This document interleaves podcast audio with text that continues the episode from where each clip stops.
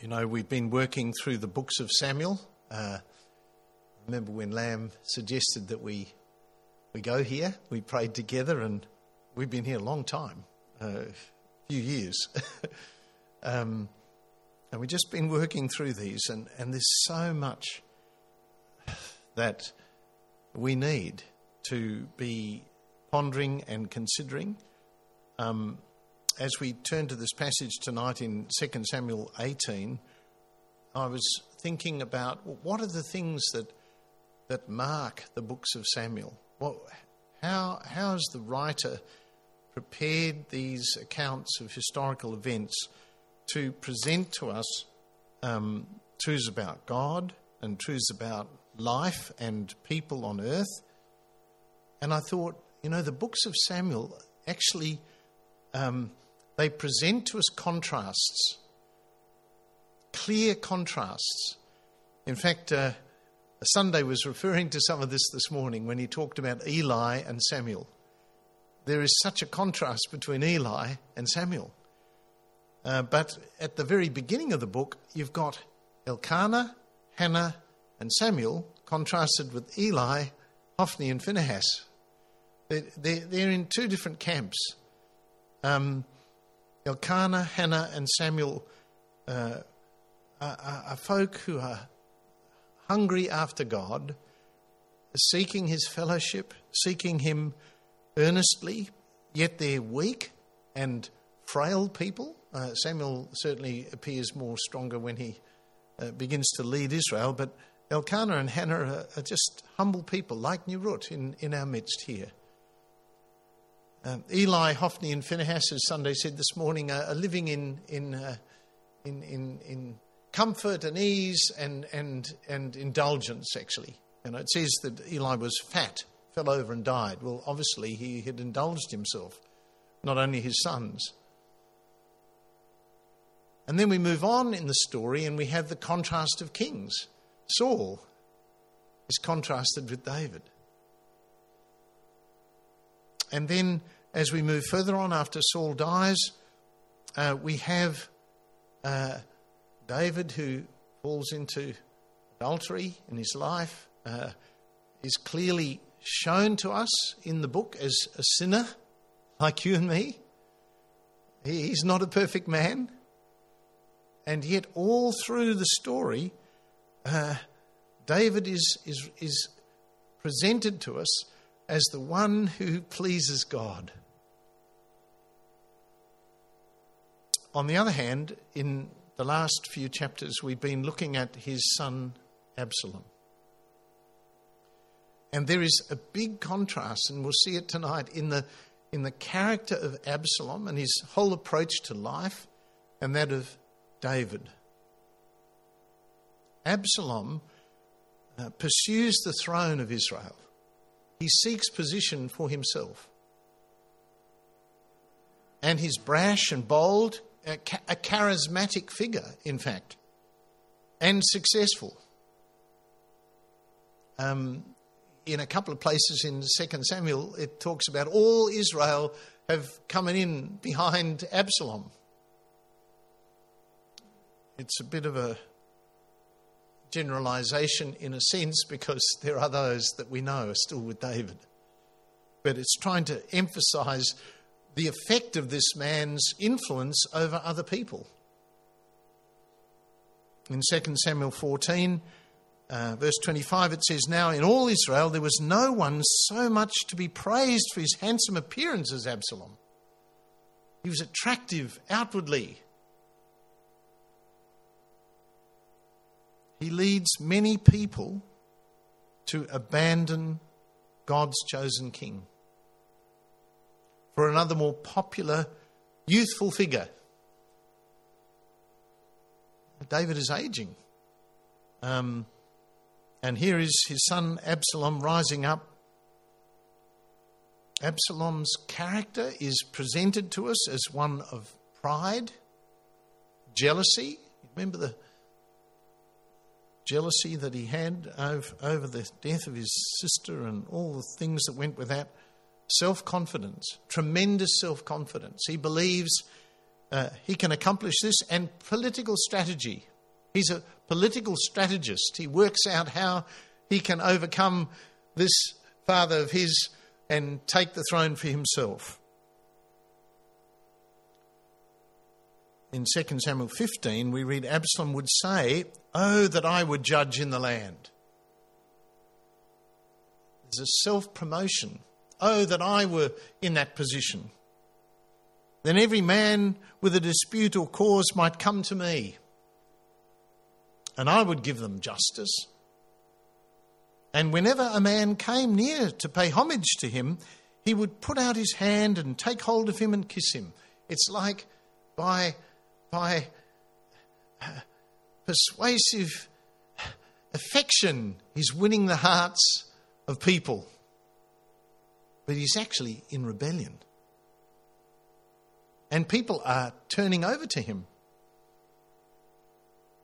Thus Absalom did to all of Israel who came to the king for judgment. So Absalom stole the hearts of the men of Israel. 2 Samuel 15, verse 6. He stole their hearts. Later, as Absalom grasps the throne, we read Absalom sent secret messengers throughout all the tribes of Israel. This is 2 Samuel 15, 10 and 20, saying, As soon as you hear the sound of the trumpet, then say, Absalom is king at Hebron. With Absalom went 200 men from Jerusalem who were invited guests, and they went in their innocence and knew nothing. Absalom's not telling them all the intrigue that he has. He's just showing all this outward uh, uh, invitations to my great banquet. Absalom was offering sacrifices. He sent in Ahithophel the Gilonite, David's counselor, from his city Giloh. And the conspiracy grew strong, and the people with Absalom kept increasing. It doesn't look good, does it? Now, here's the rising up of someone with incredible strength, gaining it by getting people on side. It all seems to be going so well as Absalom embraces the pathway of this world. All the things I've spoken about are the way the world operates. Um, I think the little devotion that uh, Lydia found pride is celebrated in our world. People proudly flaunt their accomplishments, possessions, qualities, deem admirable in expectation of praise. Lamb was speaking about uh, people with PhDs and all the other things. The world delights in these things, and Absalom was certainly one who embraced all of this. Yet, selfish pride is a hindrance to a fruitful relationship with God. On the other hand, David, who is now aging, has faced the reality of his own sinfulness. Remember when he was challenged by Nathan about his sin? Last Sunday I mentioned, you know, we've got that Psalm 51 as a, it's almost like a, a benchmark in the scriptures of how to respond to God when you fall short. Against you only have I sinned. A consciousness of the fear of the Lord was in David's heart. He was conscious of how uh, he, well, if God was to judge him, then he would be cast out. But he cries out, Create in me a clean heart, renew in me a right spirit. He, he knows he needs to be cleansed and purified in his heart. And that uh, psalm, of course, has become such a blessing to all of us here, but to thousands, millions of people down the centuries. Um, and of course, in the end, uh, David says a, a powerful thing the sacrifices of God are a broken spirit, a broken and contrite heart, O God, you will not despise. This is the heart of David. Contrast this with Absalom, you see. There's a complete contrast here. an aging man with a broken, contrite heart. In fact, in the story, he says to uh, these three commanders, Oh, be gentle with my son Absalom for my sake. Not for God's sake, for my sake. Why? Because David is feeling guilty, of course, of the sin with Bathsheba that was pronounced as having judgment of the very things that were taking place. David has a humble, contrite heart that trembles at God's word and a broken a broken heart. So here in, in Samuel, you've got these pictures of people contrasted in the state of their hearts for us to observe. And you're going to see tonight how God responds to these things. See, ultimately, Absalom looks like he's going to win. I mean, he's got all Israel on his side virtually uh, as far as numbers. He's got all the things right. He's listened to, um, well, he didn't listen to Ahithophel when, if he'd listened to Ahithophel, he probably would have killed David and got rid of uh, uh, what he regarded as his rival. But David had prayed, didn't he, that Ahithophel's counsel would be uh, overcome, confused.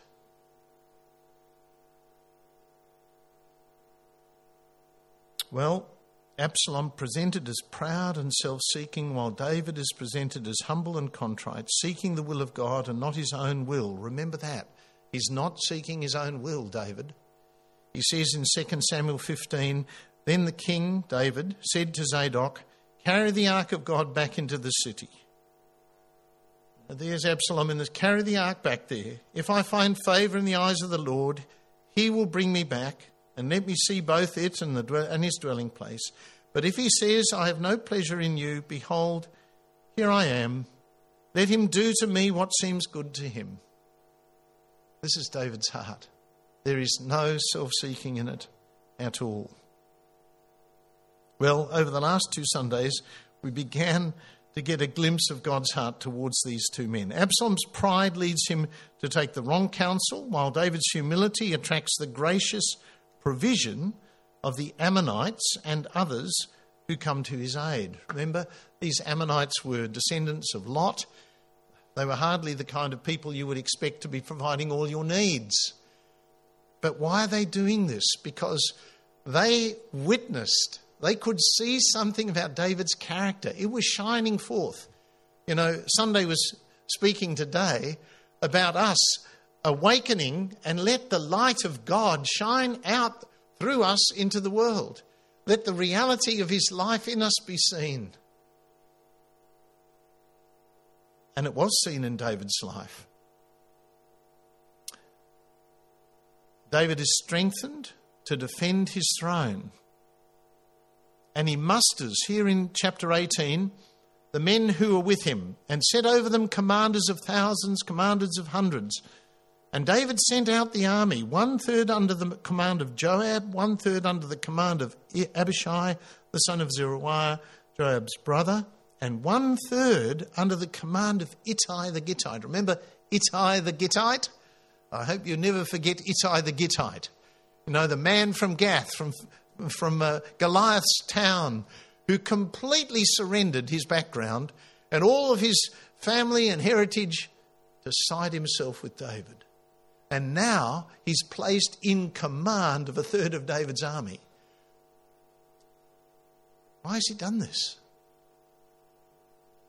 Because he has yielded his heart so fully to God's purposes. You see, it's not just David he's supporting, he's actually supporting the God of heaven. And, you know, when you're looking for leaders, you want to look not for leaders who just support you, but leaders who support the God of heaven, whose hearts are surrendered to the God of heaven. And remember, that's what uh, Ittai said to David As the Lord is with you, so I will be with you. And the men said, well, the king said to him, I myself will go into the battle. But the men said, You shall not go out. For if we flee, they will not care about us. If half of us die, they will not care about us. But you are worth 10,000 of us. Therefore, it is better that you send us help from the city. So the, the army recognized that David had been chosen by God for a purpose. And for him to be slain would be a serious consequence for the whole of Israel. Now, in our assessment of people, is that the way we look at them? Not, not that we judge. Remember that uh, memory verse that Lamb gave us two weeks ago? Do not judge by outward appearances, but judge correctly. Recognize is God in this? And so they sent David back into the city that he wouldn't be subject and dangerously uh, uh, attacked and potentially killed. They would fight for him. So the king said to them, Whatever seems best to you, I will do. Looks like he's taking the easy way out. But David has learnt the secret of God. There is wisdom in the counsel of many.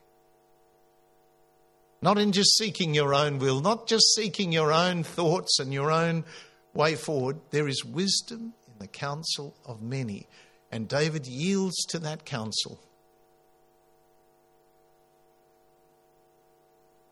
So the king stood at the side of the gate while all the army marched out by hundreds and by thousands. And the king ordered Joab and Abishai and Ittai, deal gently with my, for my sake with the young man Absalom. And all the people heard when the king gave orders to all the commanders about Absalom. Now, what is that statement telling us? Well, what I said before David is feeling that the outcome of Absalom's life is actually a consequence of his own rebellion against God. Does that mean that Absalom is not responsible for his actions? You know, there can be influences that come from people who have sinned against us or have sinned, and therefore, but God holds every individual person responsible for his own sin. God is, shows no partiality, the Bible tells us. None at all. And you'll see in this story that God has the final say in the outcome for Absalom and the outcome for David. For God judges justly. The army went out into the field against Israel, and the battle was fought in the forest of Ephraim, and the men of Israel were defeated. This is, you know, a, a, a much smaller army fighting a vast number and 20,000 men were killed of Israel. 20,000. It's a slaughter. It is dangerous to follow a leader who is seeking his own agenda. 20,000 men who joined with this charismatic figure lost their lives. The battle spread over the face of all the country, and the forest devoured more people than the sword. Now, many commentators have looked at this and tried to work out what this is trying to say. Does that? How did the forest do this? Um, some have looked at the territory and seen that the forest was um, characterized by ravines and and uh, places where people could fall into uh, cavernous uh, holes in the ground or be and if they were fleeing in battle, perhaps this is what happened. Well, God gives us the example. Uh, I think it's interesting. God always interprets the scriptures for us. Absalom is fleeing. We read the next little section here. Absalom happened to meet the servants of David, and Absalom was riding on his mule, and the mule went under the thick branches of a great oak tree, and his head caught fast in the oak, and he was suspended between heaven and earth. Well, here's the forest devouring one of, one of uh, the, Absalom's army, in fact, himself.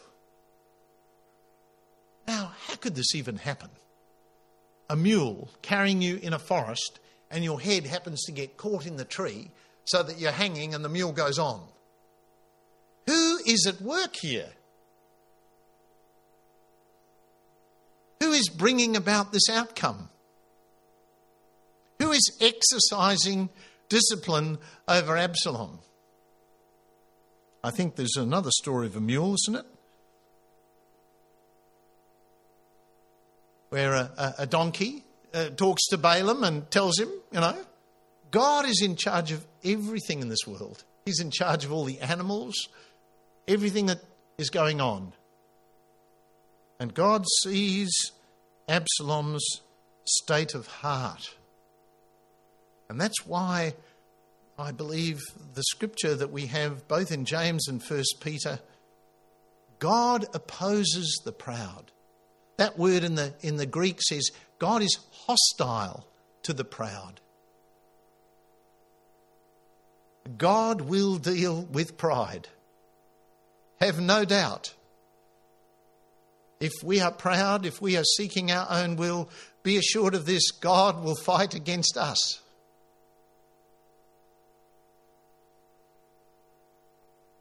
I don't think Absalom thought this was going to be the outcome for his life. His head was caught fast in the yoke, he was suspended between heaven and earth, while the mule was under him went on. And a certain man saw it and told Joab, Behold, I saw Absalom hanging in an oak tree. Joab said to the man who told him, What? You saw him? Why then did you not strike him there to the ground? Joab is absolutely aware of who is causing all this trouble. There's only one man who's causing the trouble. 20,000 men have died because of the sin of one man. Because of his pride, because of his self will, because of his seeking after something that he was never intended to have.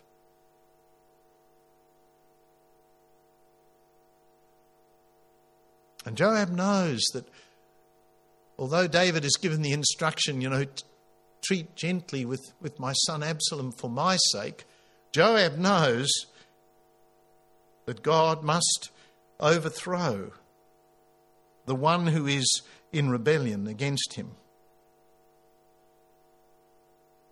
On the other hand, if I had dealt treacherously against his life, there's nothing hidden from the king, then you yourself would have stood aloof. Joab said, I will not waste time like this with you. He took three javelins in his hand and thrust them at the heart of Absalom while he was still alive in the oak tree. And ten young men Joab's armor bearers surrounded Absalom and struck him and killed him. This is God. God acting in severe judgment against Absalom. God shows his wrath against the pride of man. Proverbs says this there are six things that the Lord hates, seven that are an abomination to him so says wise old Solomon. The heading up of the list of these seven deadly sins is haughty eyes. Haughty eyes. Haughty eyes are an arrogant man's windows to the world. From the lofty perch of his own superiority, he uses them to look down upon others and judge them. From his self made pedestal, he fancies he can see with greater clarity than his Creator. The Greek word for opposes, as I said, when God opposes this pride, is he is hostile towards it. And pride is a state of mind, or more essentially, a condition of the heart, in which a person has supplanted the rule of God over his life with the rule of his own will. You see, David had been chosen by God. David didn't choose to be king, God chose David. Instead of depending entirely on God as was God's design, a proud heart now looks to itself to decide what is good and what is evil. This was exactly the folly of Adam and Eve when they determined to disobey God and be like him in the garden. Absalom is trapped, hanging from a tree. The mule on which he was riding brought him to this oak under the mighty hand of God. No one can fight God and succeed. No one can pursue the proud pathway and fail to encounter the mighty hand of God. Jonah tried it. We heard that this morning. By pursuing his own will against that of God, Herod proudly boasted of his glory and earthly achievements, even destruction of godly disciples like James. He was eaten with worms. Perhaps the most dangerous of all sins is pride, because the Bible tells us that God is hostile toward this attitude of heart. Then, in the story, we read this Then Joab blew the trumpet and the troops came back from pursuing Israel, for Joab restrained them. Absalom had been defeated. The power that was driving this agenda had been broken. They took Absalom and threw him into a great pit in the forest and raised over him a very great heap of stones. And all Israel fled, every one to his own home. Now, Absalom in his lifetime had taken and set up for himself the pillar that is in the king's valley. For he said, I have no son to keep my name in remembrance. He called the pillar after his own name, and it called Absalom's monument to this day. But in the forest is now a monument with stones heaped over the death of Absalom, a monument to what God does for the proud.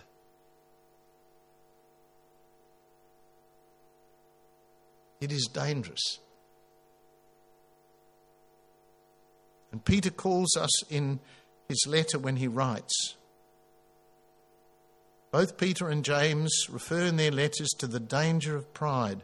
In the face of our many challenges in this world, we are called to humble ourselves under the mighty hand of God.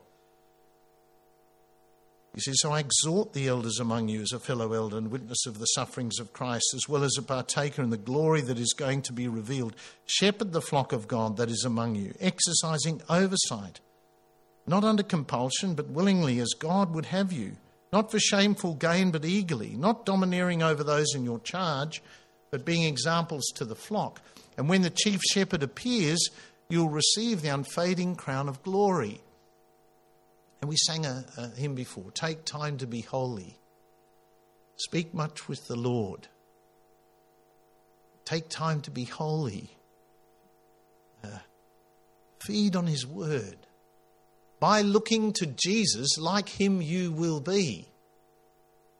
Jesus only had one purpose to do the will of the Father. He was opposed. He was despised. He was rejected. Just like David in the story. People proud and arrogant. The Pharisees who failed to deal with their hearts. And Jesus challenged them. He challenged the pride of outward appearances. Woe to you, scribes and Pharisees, he said. Now, some people think that, you know, to be like Jesus is all to be sort of meek. Jesus was very forthright when he saw things that were hypocrisy. He looked into the hearts of men just like God does, because he is God. He sees whether our heart is surrendered to God's will or our own. When the chief shepherd appears, you'll receive the unfading crown of glory. Likewise, you who are younger, be subject to the elders. Clothe yourselves, all of you, with humility toward one another. For God opposes the proud, but gives grace to the humble. Humble yourselves, therefore, under the mighty hand of God, so that at the proper time he may exalt you. Cast all your anxieties on him because he cares for you. Sober minded, be watchful. Your adversary, the devil, prowls around like a roaring lion, seeking someone to devour. How is the devil going to get you ensnared so that you are devoured? He will sow the seed of pride in your heart. He will sow the seed that you know better He will ensnare you that way. The wisdom that is imparted to us by Nurut is a woman who acknowledges her need constantly of God. If you're with her, you just know she knows her need of God. Resist him, firm in your faith, knowing that the same kinds of suffering are being experienced by your brotherhood throughout the world. The devil seeking to bring us down, to seek our own will instead of the will of the Father. And after you have suffered a little while, the God of all grace, who's called you to his eternal glory in Christ, will himself restore, confirm, strengthen, and establish you. David is restored, confirmed, strengthened, and established as the King of Israel because he humbled himself under the mighty hand of God. Let us pray.